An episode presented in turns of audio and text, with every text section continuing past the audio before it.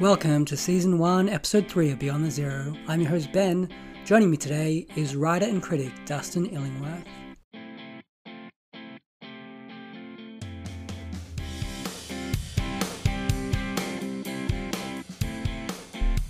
Dustin's work appears in the Paris Review, the NYRB, the New Yorker, and many other publications. He's one of my absolute favourite critics. Thanks for joining us, Dustin. Thank you for having me. So, first of all, how did you get into writing literary essays and criticism? Well, um, I studied English literature in, in college, so I was always um, very interested in the subject. I was always a voracious reader, although it did take me quite a bit of time to actually um, I suppose, feel comfortable or confident enough to um, get my thoughts down on paper and begin submitting them um, as essays. Uh, I came into it fairly late.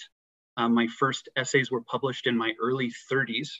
Um, so it was, you know, a matter of submitting to some of the smaller, but I think still very excellent venues out there, like like Full Stop, for instance, um, the Quarterly Conversation, which is no longer, sadly, no longer up um, 3 a.m. magazine and others who were willing to take on someone who had no bylines uh, to their name um, and you know began submitting essays and it was very much uh, a process of grinding it out and i i had i definitely had a sense of getting better over time and that was incredibly satisfying um, i go back and read some of my early work and just cringe but it was absolutely necessary to begin somewhere to not be ashamed and um, you know i think the work of any critic is to grow and refine. And so, if anything, that early work, which is so sloppy and clumsy, there is a seed of, of great passion there that has become whatever you know whatever it is that I'm I'm currently going through now. So I'm I'm grateful for those um,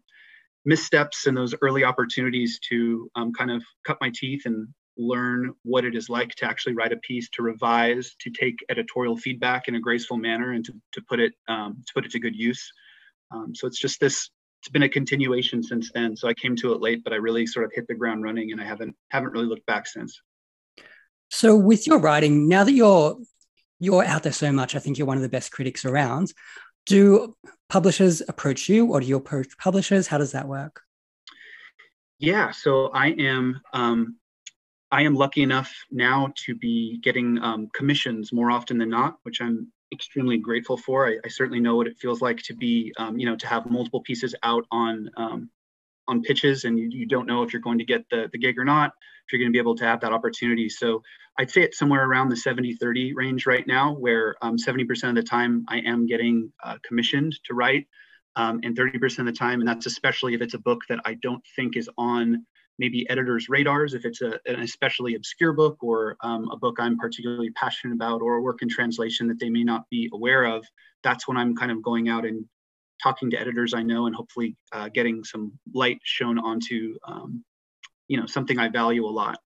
Um, but yes, it's it's definitely a mix, and it's certainly I don't want to give a false impression where I think for some of the the best venues in in the world, I'm not yet getting commissioned for those. Um, I have been, for instance, I've written for the New York Review of Books and I've written for the for the New Yorker. Neither of those were um, were commissions. That was me pitching, and they were aware of me, but it was more like I still had to um, plead my case, as it were, and and um, you know the pitches were accepted. But it's I'm hoping that that you know I, am hoping that that continues, and um, the more I sort of establish myself and the particular let's say lane or path that I've chosen, which is fiction and translation, or um, sort of more serious or difficult art fiction. I think if I'm known for anything, it's that. I, I hope that differentiates me enough, and the quality of my work is good enough where I'll continue getting those um, those commissions that I value so highly. Having both of us two young children at home all the time, could you tell us a bit more about your writing process, how you how you get things done? Because your work is so well researched and so well edited and put together. How do you get time to do it all? Yeah, uh, it's it's tough. Um, you know, as, as, we've talked about previously, I have I do have a day job and and the family life. Um, you know, I it's primarily writing in the morning and writing at night. So I do get up quite early in the morning. Uh, I write for two or three hours every single day.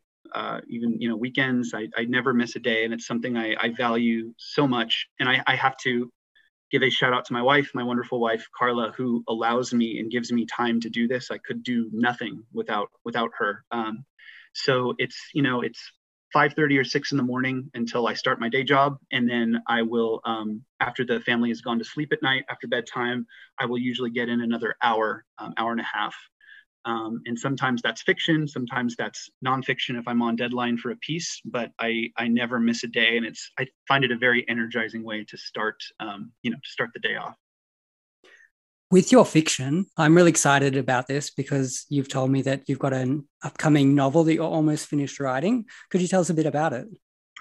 Yes, yes. So um, it is uh, I think if, if you follow me at all and you know what I'm into, you'll be able to, um, I think, recognize some of the touch points, some of the, the writers that I'm drawing on, which would be Thomas Bernhard and Krasznahorkai and, um, you know, a, a, range of European and Latin American uh, uh, novelists that I admire. But the, the basics of the story is that um, the, the narrator is a psychotherapist named Joao Antunes from Lisbon. Um, he is this sort of petty, puffed up, permanently angry um, man who feels slighted in his profession. Um, he idolizes someone in, in his profession named Dr. Enrique Panameros. He only calls him by his full name throughout the novel. Um, and he feels like this man does not know who he is, uh, does not give him the time of day. And he has a signature therapy, which he calls ambivalence. And he has this patient that he's trying to put through the process of ambivalence so that this doctor whom he idolizes will actually recognize um, will recognize him as a, as a leading thinker in, in the uh, psychotherapeutic industry. This this uh, man that he's seeing, his name is Hoffman. Um, he is, uh, you know, going through varied sort of stacked, overlapping neuroses. Um, his father has recently killed himself. His father was a a famous novelist who um, told told his son that inside of his own mind there were a series of interlocking rooms late 19th century rooms that he could visit when he wanted to when he wanted to think about an element of his novel and this, his son named Hoffman, believes that he has now been able to visit the rooms and the rooms within his father's, his dead father's mind. And so Joao, the, the psychotherapist, is sort of trying to unravel this um, metaphysical mystery that's going on with his patient while all the while trying to put forth the results of this detective work um, in, a, in a clinical study format with uh, his, his colleagues and with Dr. Enrique Peñameros uh, to again sort of prove himself in the world when he feels like no one has recognized him for anything. So it's a lot, it's very nested. There are a series of sort of nested narrators in the manner of Thomas Bernhard. Um, it does have some of his momentum and speed in terms of the obsession of the monologue, um, but I do think it's, it's also my own, I hope. And so uh, nearing the end of that, and I, I, hope, you know, I hope agents are interested. I hope publishers are interested, and um, hopefully we can get that in people's hands eventually. And, and you can all let me know what you think. What was your motivation for writing about a character from Lisbon? He's he, he's from Lisbon, um, but he's actually living in the states. Um, my, so my wife is Portuguese. So there is um, there isn't. We almost um, named our son Joao, or almost gave him that middle name. We, we didn't end up doing that, but um, you know her her family is from the Azores. Uh, they've been to Lisbon, you know, often and are very familiar with it. I myself have taken sort of a crash course in the language and the culture since um, marrying, and I'm, I'm very interested in the place. You know, some of its literary forebears, like like a Pessoa, um, uh, and it it just it felt right at the time. You know, it it I didn't think about it too much. It sort of just this person appeared to me as a, as a Portuguese man, um, and I just sort of uh, trusted my intuition and went from there. That's so interesting. Well, I can't wait to read that when that comes out because I'm sure it will. Let's have a chat about what draws you into a book or an author.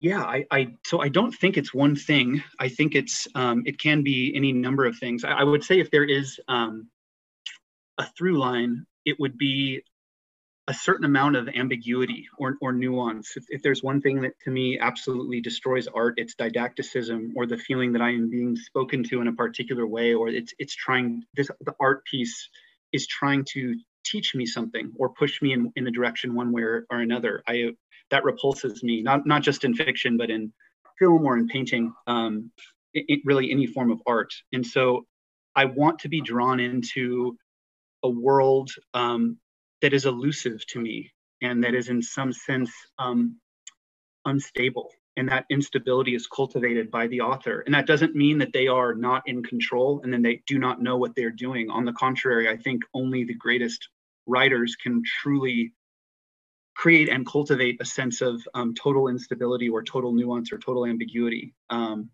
and so once I feel that aura sort of taking shape in as I'm reading in my my reading brain, um, there is my critical faculties start working because then you feel like you're in an infinite field of of possible interpretation, um, and that's what's most exciting to me as a critic.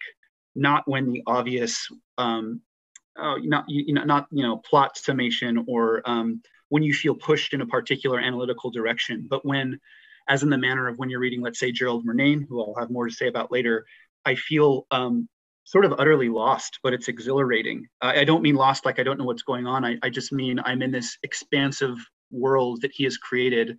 Um, and I can choose what direction I want to go in. I can choose what to think about, and it clearly is not the only direction. My my essay or piece will be one small sliver of what is possible and what an incredible feeling um, and that to me is what drives me on and, and keeps me going is that search for that perfect sense of ambiguity that sort of unlocks critical potential I think that's one of my favorite things about your writing. You seem to be able to find a whole lot of treasures from different places that we otherwise wouldn't find.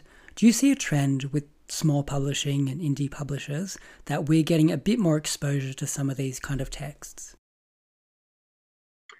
Yes, absolutely. I mean, I think um, not only you know the great indie publishers, and thank God, what would we do without them? But also um, the incredible booksellers who hand sell these these works and build community within um, indie bookstores across America and, and, indeed the world. They are um, doing the absolute essential work, and you know, I'm thankful and, and, and grateful to be um, in contact with so many of those publishers. Um, you know, uh, the, the Two Lines Presses and the Archipelagos and the New Directions and the NYRB Classics of the world and many more that I'm not mentioning. Um, so I get a lot of galleys, so I get a chance to check out these works early. Um, but also, they are often the first sort of evangelists for for these works. Um, they are doing, they're helping making my life very, very much easier, I would say, um, in terms of placing these works in front of me, drawing my attention to them so that I can in turn hopefully write something that compels others to check them out. So I do feel like uh, it's this small community, but it's extraordinarily passionate and articulate. Um, and I feel like they would do anything for literature. Um, and I, I feel like it's in good hands. The only thing for us to do is to continue to evangelize, to welcome people to try these books out because they're they're truly life changing and the wonderful thing about them, which I'm sure you've experienced, is once once you find one, they naturally create uh, other sort of through lines to different authors or scenes or international literatures where it's each one is a ramp into this incredible world um, and they're all connected they're nodes in this massive network that we're all working with us who are passionate about literature sort of slowly working through um, and that too is exhilarating and um, is almost a religious feeling uh, for, for me to think about the um, expansiveness and the infinitude of, of, of great literature. That's, that's very exciting, uh, exciting to me.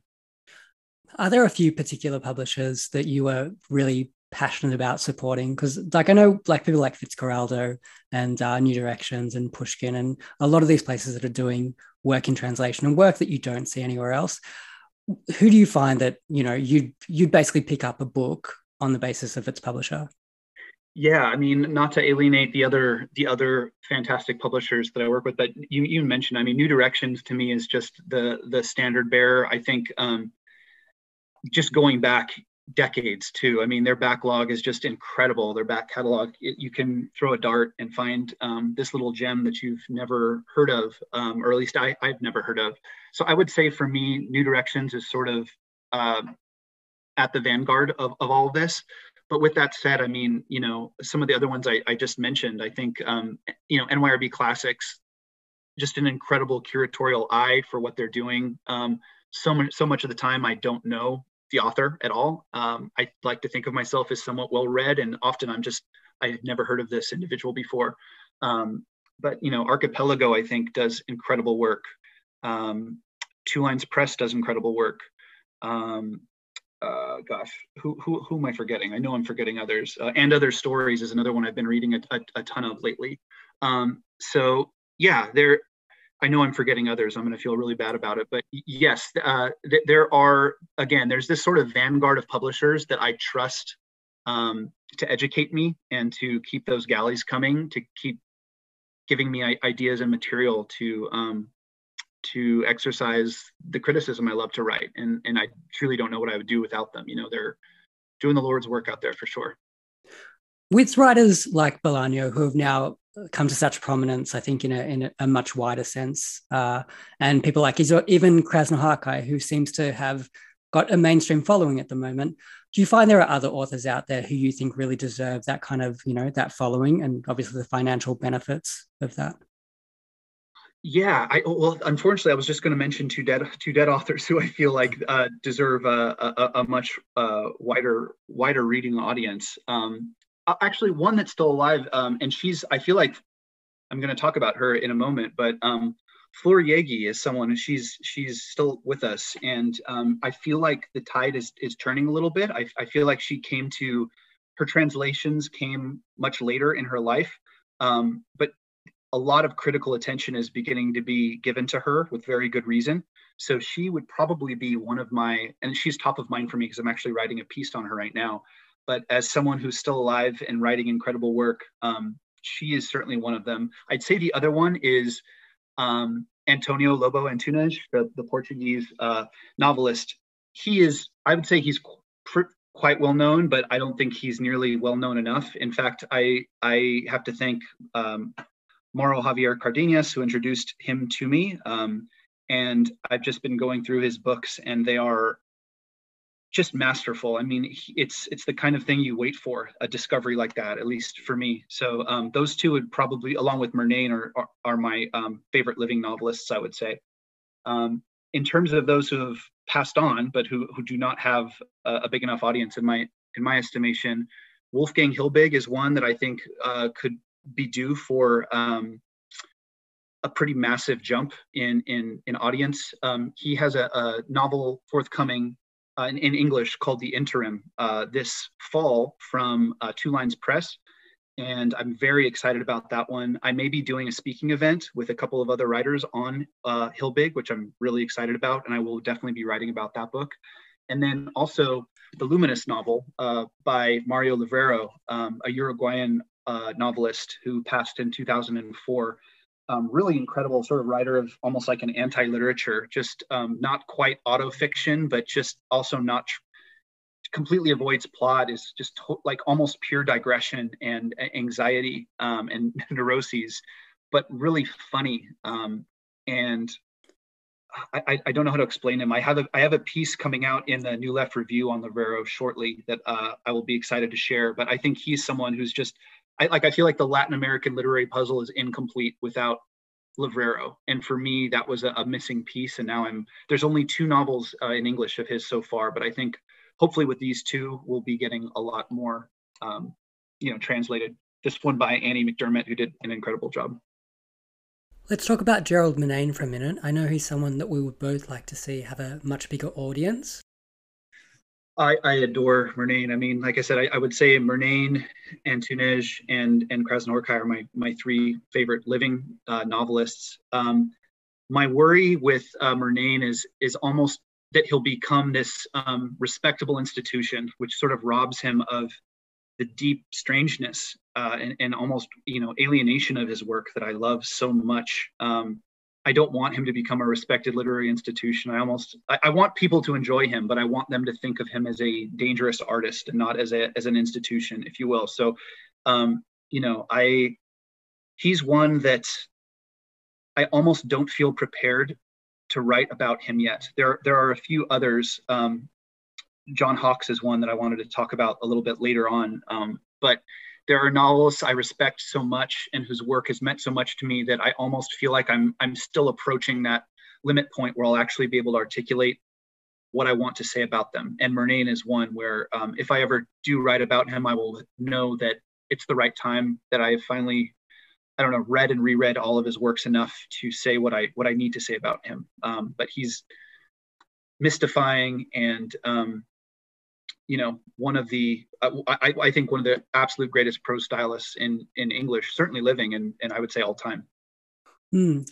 I recently read, uh, I think it's his first book, A Life on the Clouds, which is actually mm-hmm. a really good entry point for him. And it is, it's it's like Portnoy's Complaint funny. It is it is a really funny, entertaining book. Mm-hmm. Yeah, definitely. And his his I think his books got gradually a, a bit more um, estranging over time. I mean, there's there's they're almost semi sort of I don't want to say standard realist, but some of those early, some, a couple of his early novels, especially when he was still developing, I think, as a literary artist, they aren't particularly, you know, experimental, or um, they don't tap into some of those infinite grassland dream worlds, uh, the fractal paddocks of his later work. Um, uh, they, but it's a it's a gentle slope into into the deeper, I think, more metaphysical Murnane of, of the mature years. But yeah, even the early stuff is is incredible. Let's take a quick break here on Beyond the Zero. We're talking with Dustin Illingworth. This episode of Beyond the Zero is brought to you by TikTok and the Chinese Communist Party. Join us now.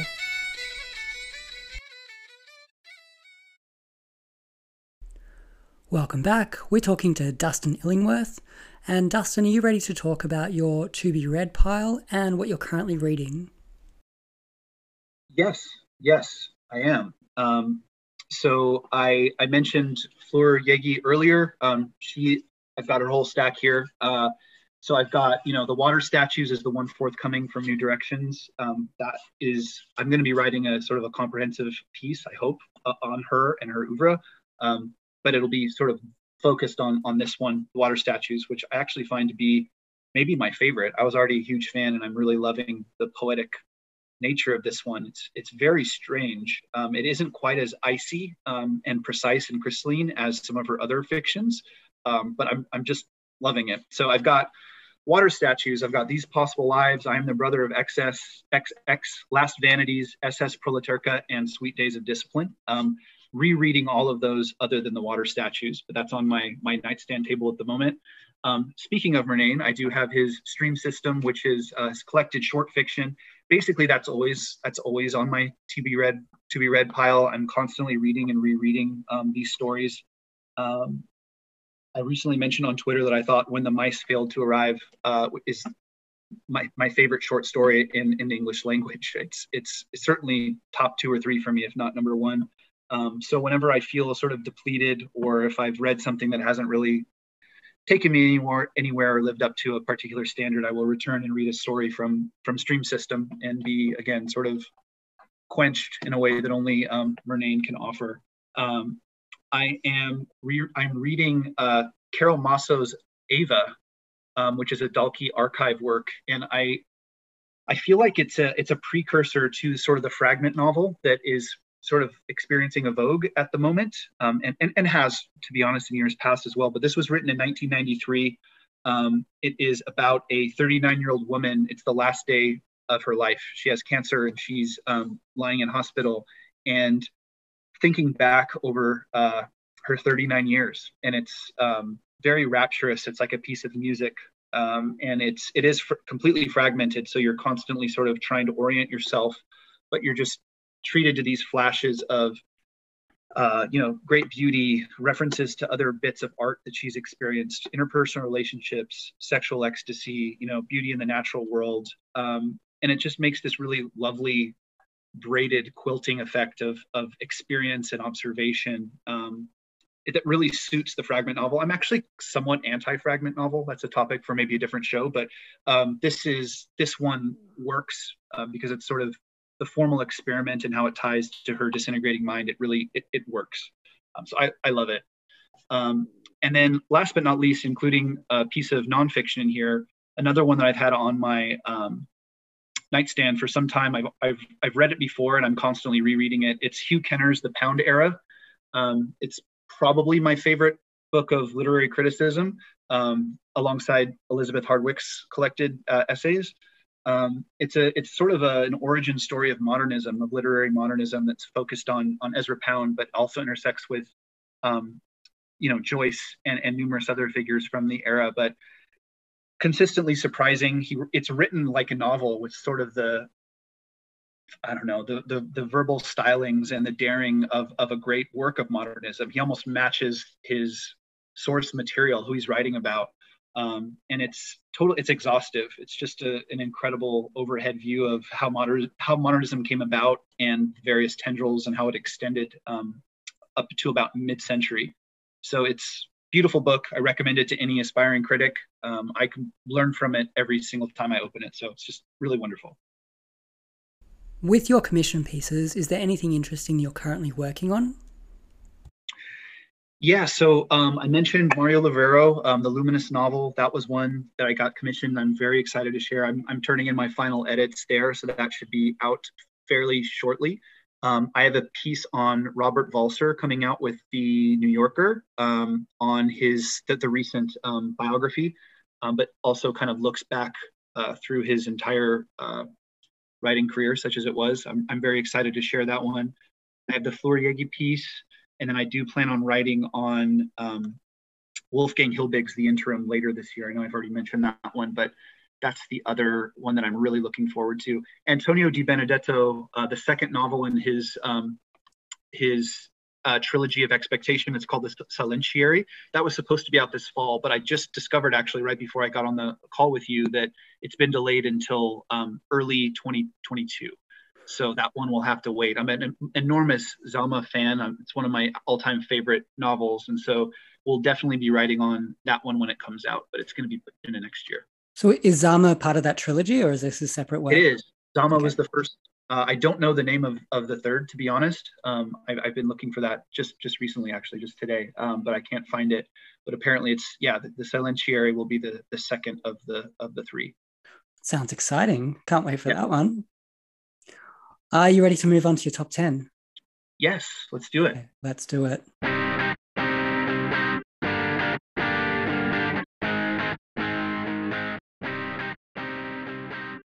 to begin with, uh, so let me just sort of add a caveat to this where I feel like my top 10 is fairly fluid. You know, I, I talk to a lot of my writer friends and they have sort of a, some of them have a fairly set in stone list where these are the absolute unmovable top 10. And I love that. Like that's great loyalty and they know exactly what they love and, and believe that it will be there forever.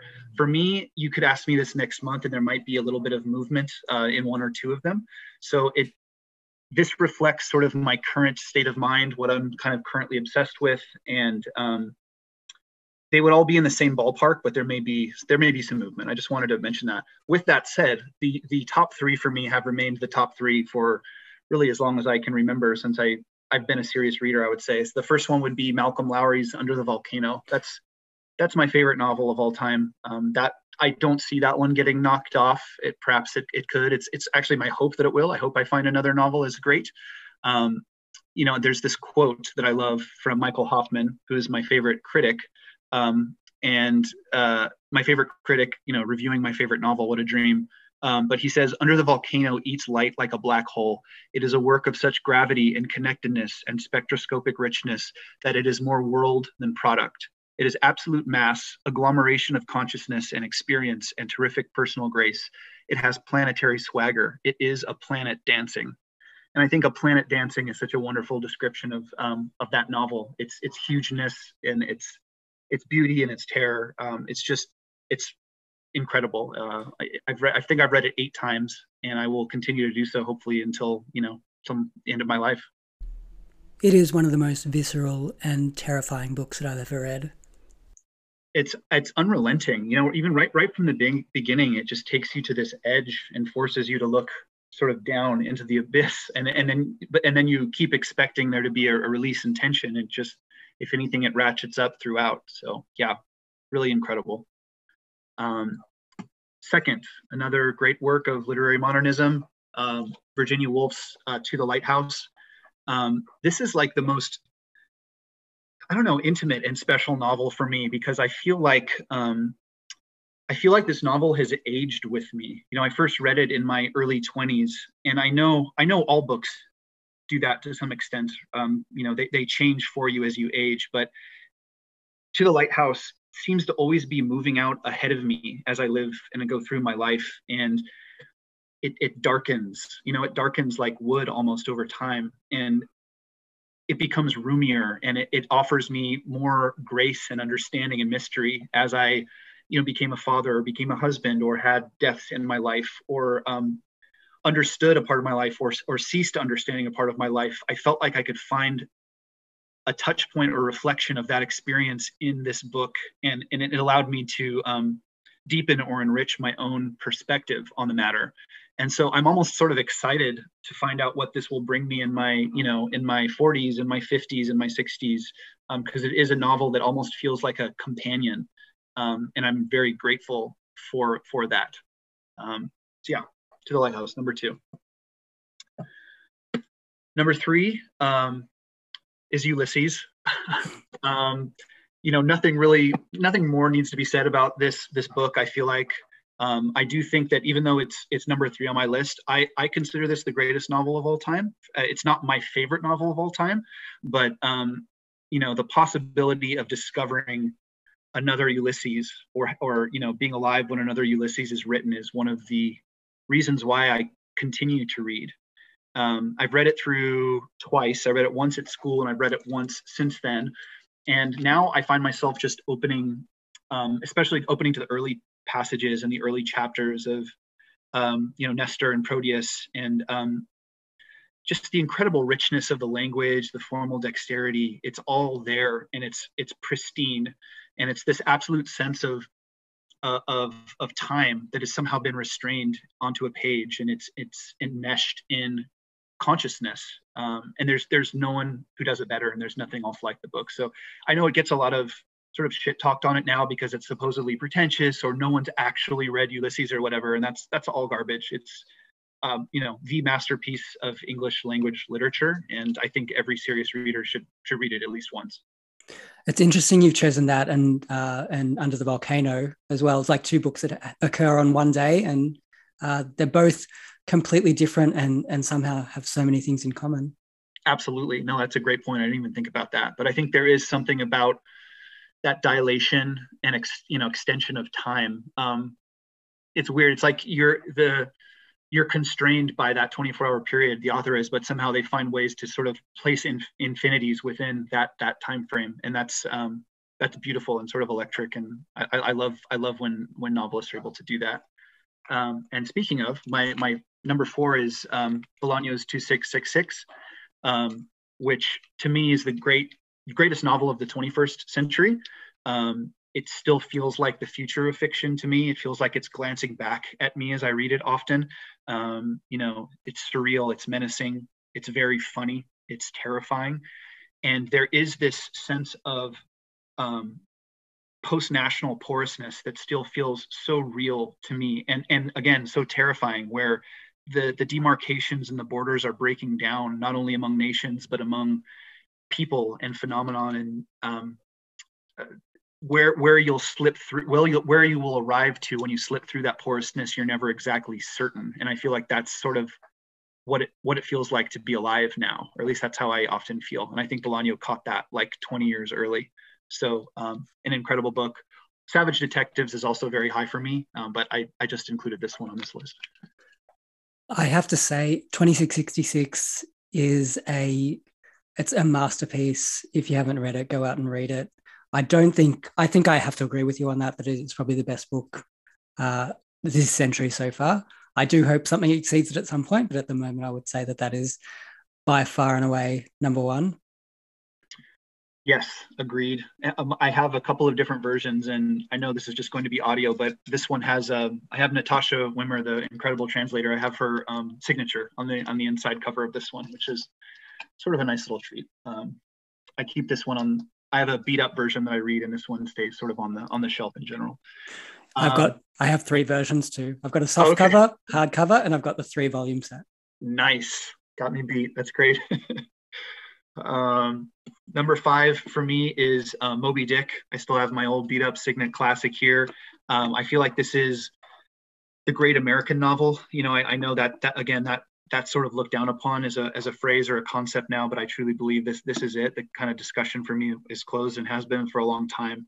Um, and the critic uh, James Wood, who wrote this incredible essay on, on Moby Dick for um, the New Republic, he calls the book an insanity of metaphor. and um, I, I, love that description. And there's this sense throughout that um, Melville is trying to fill this inscrutable silence, which may be God's silence, with endless sort of linkages and, and cascades of language uh, that he finds uh, and, and, sort of enacts in through metaphor. Um, and it's this total literary madness. I mean, it's it's really wild where he takes the language and what the, the kinds of leaps that he allows himself. Um, and it, it's it's the most incredible work I think of, of American literature certainly, and it's one that I, again that I can open up to almost any chapter and find something that sort of refreshes my understanding of what fiction can do and what language can do. So definitely definitely recommended. Um, up next is Satan Tango, number six. Uh, Krasznahorkai, I think this is sort of the, the place to start. It's where I started uh, for him. So if anyone is curious about sort of dipping their toe in or if they'll like him or not, I think this is a, a fine starting point. It has all of the sort of defining features of his work, um, you know, obscurity and playfulness and pessimism, tendency towards apocalypse, um, uh, obsessive monologues. Uh, but it's this absolute work of just total commitment, um, work of genius. I've written on him for the Paris Review, if anyone's interested in sampling that as well, where I, I hope I give a, a, reasonable overview of, of what to expect. But one of our greatest living writers, and um, he's constantly writing more. I mean, there's another novel that I think is in um, trans. It's being worked on in translation right now, which should be coming out the next couple of years, which I'm so excited to read.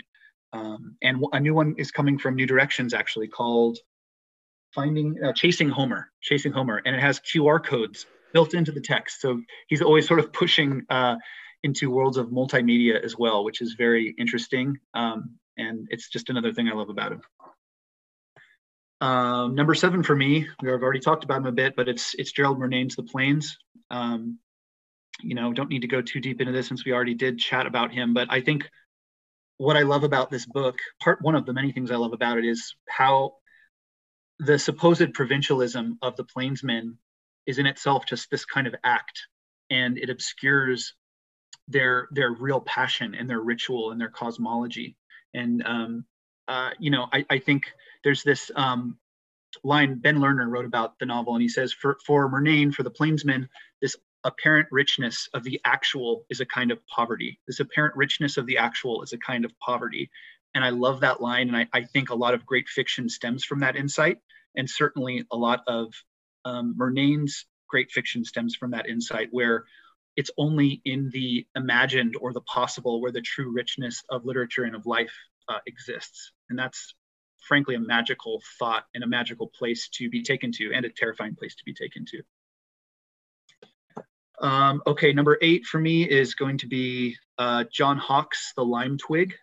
Um, you know, I think he is this too little read American genius. New Directions again are doing incredible work. They have most of his most of his great works, I would say, are under the New Directions banner. You can find um, all of them. The Lime Twig for me is though the the epitome of that immaculate John Hawkes prose style, where it's it's it's very thick, it's very oppressive, and it, it excuse me, it feeds into this sort of aura of violence and, and horror um, that is somehow paradoxically incredibly beautiful. Um, it's the darkest, sort of sludgiest beauty that I've discovered outside of maybe Hilbig in in um, in prose. Um, and he's another writer that, again, I don't feel. I will write a piece on John Hawkes someday, but I'm still. I feel like I'm still reading and rereading him to get to a point where I've assimilated all of my feelings and thoughts on what he's done. But he is um, just incredibly important to me, and I hope I hope there are other champions that will carry him forward because I feel like he should be talked about uh, so much more than he is, given how many masterpieces he wrote. He's written quite a few books. They're all none of them are terribly long, but he doesn't seem to get the love of a you know of a William Gass or a Gaddis or a you know even a Pynchon or someone like that.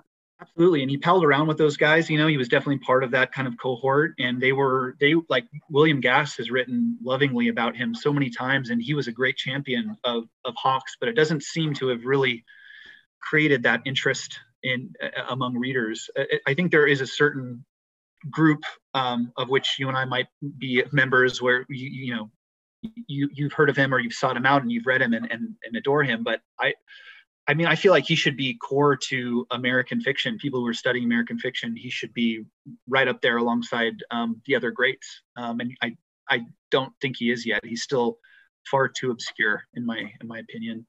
Moving along here, um, number nine, I have Miss Lonelyhearts by nathaniel West, um, which to me is this, you know, this great um, atheistic, skeptical, pessimistic work of American modernism, perhaps the most pessimistic work of American modernism. Um, but he's such an incredible writer that he's able to elicit some kind of sympathy even for um, the most hateful of his characters, which takes, you know, obviously it takes incredible skill and, and insight. Um, but it's yeah, it's it's just this incredibly bleak novel that because it's so carefully and painfully observed somehow sort of exalts you in the reading of it which is so hard to do and something i really um, admire and look for in novels where that element of observation um, ennobles tragedy and, and, and can carry us up into realms uh, otherwise impossible and then last but not least, number 10 for me, uh, I had to get a Thomas Bernhard book on there. It's going to be Old Masters. For me, it's it's the funniest and most complete. I think of Bernhard's novels. Um, I'm also a, a, huge fan of the Limeworks, but um, for me, I think Old Masters is the most the most complete and accomplished. Um, and I think it's interesting. I just wrote about this for the Baffler. I wrote a piece about Bernhard, um, but I think a lot of contemporary novelists that I admire are sort of Bernhard's children, you know. And it's it's interesting to see how, to one extent or another, this ranting, obsessive style is transmuted into all of these different novelists and novels, and you you can trace them back to Bernhard, but of course everyone puts their own stamp on it, and it's such a a flexible um, style. Um, you know th- that that anger and that um, that outrage can be uh, applied to so many aspects of life, um, both the extremely personal and the extremely public. And so it's, I think he is here to stay. I think he has sort of entered the DNA of, of an international literature because he's been so well translated. It's not just a matter of German literature or Austrian literature, it's a matter of world literature now. He belongs to everyone. I'm always surprised how funny his work is. Like it's got an absurdist streak to it. It's got a there's a there's an element where there is a lot of humor and a lot of real seriousness at the same time. I think it's it's funny because it's it's not like a lot of other work. Like I know there's a lot of, you know, people who are writing in his style, but I think his work is still so unique and, and so different.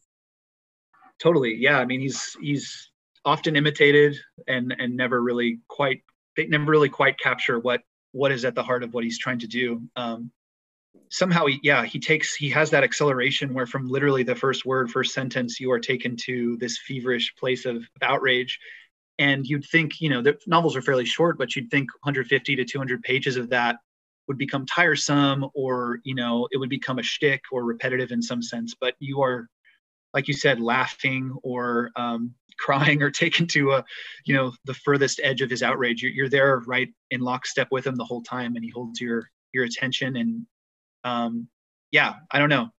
He i think outrage is an important part of like the modern um, the modern sense of, of being human, the modern human condition. I think anger is is only natural given what's going on in the world at any given time, um, and the alienation one feels in, in front of one's labor or um, relations to the rest of the world. So I think he was way ahead, and he still has the most definitive blueprint about um, you know anger and outrage and how that can be used almost in a righteous sense, but never so that you never so that you feel righteous in the usage of it. What a great list that was. Oh, that's great. Yeah, no, I, I'm glad. I, I feel like um I, I don't know, I feel like at least for, for the people who like know who I am or follow me on Twitter, they feel like I only like really, really, really obscure stuff. And I, I certainly do, but I mean I try, you know, when it comes down to it, my favorite books are somewhat well known, at least in, in our little corner of the literary universe. Um, so really appreciate the chance to talk through that. Um, it's been a few years since I've actually tried to sit down and write out a top 10, and it's definitely changed um, since the last one I wrote. But uh, yeah, it's a pleasure to think through. It's a good challenge. Yeah, absolutely. Before we go, can you tell our listeners where we can find you and keep up with all of your work? Yeah, sure. So I'm I'm very active in you know quote unquote literary Twitter, uh, whatever that means. Um, uh, at DD Illingworth is is my uh, name there. Um, you can follow me there. I write um, literary essays pretty regularly for um, New York Times, The New Yorker, um, The Nation, New York Review of Books.